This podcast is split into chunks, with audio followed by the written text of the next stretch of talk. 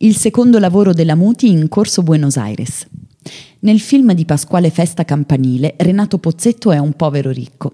In questo film siamo davanti al secondo lavoro di intrattenitrice di Ornella Muti, nel film Amica di Pozzetto, il quale interpreta un ricco ossessionato dalla paura di perdere la sua ricchezza, che decide di diventare povero per un mese a scopo terapeutico e che rivelerà solo alla fine del film la sua reale condizione economica alla Muti e le permetterà di smettere di prostituirsi. La pensione dove la Muti svolge il suo secondo lavoro, incontrando uomini di una certa età con i quali va ad amoreggiare durante il giorno, è all'inizio di Corso Buenos Aires, a Porta Venezia all'Hotel Fenice. Posta a nord-est della città, oggi questa zona è rinomata di locali e ristoranti multietnici.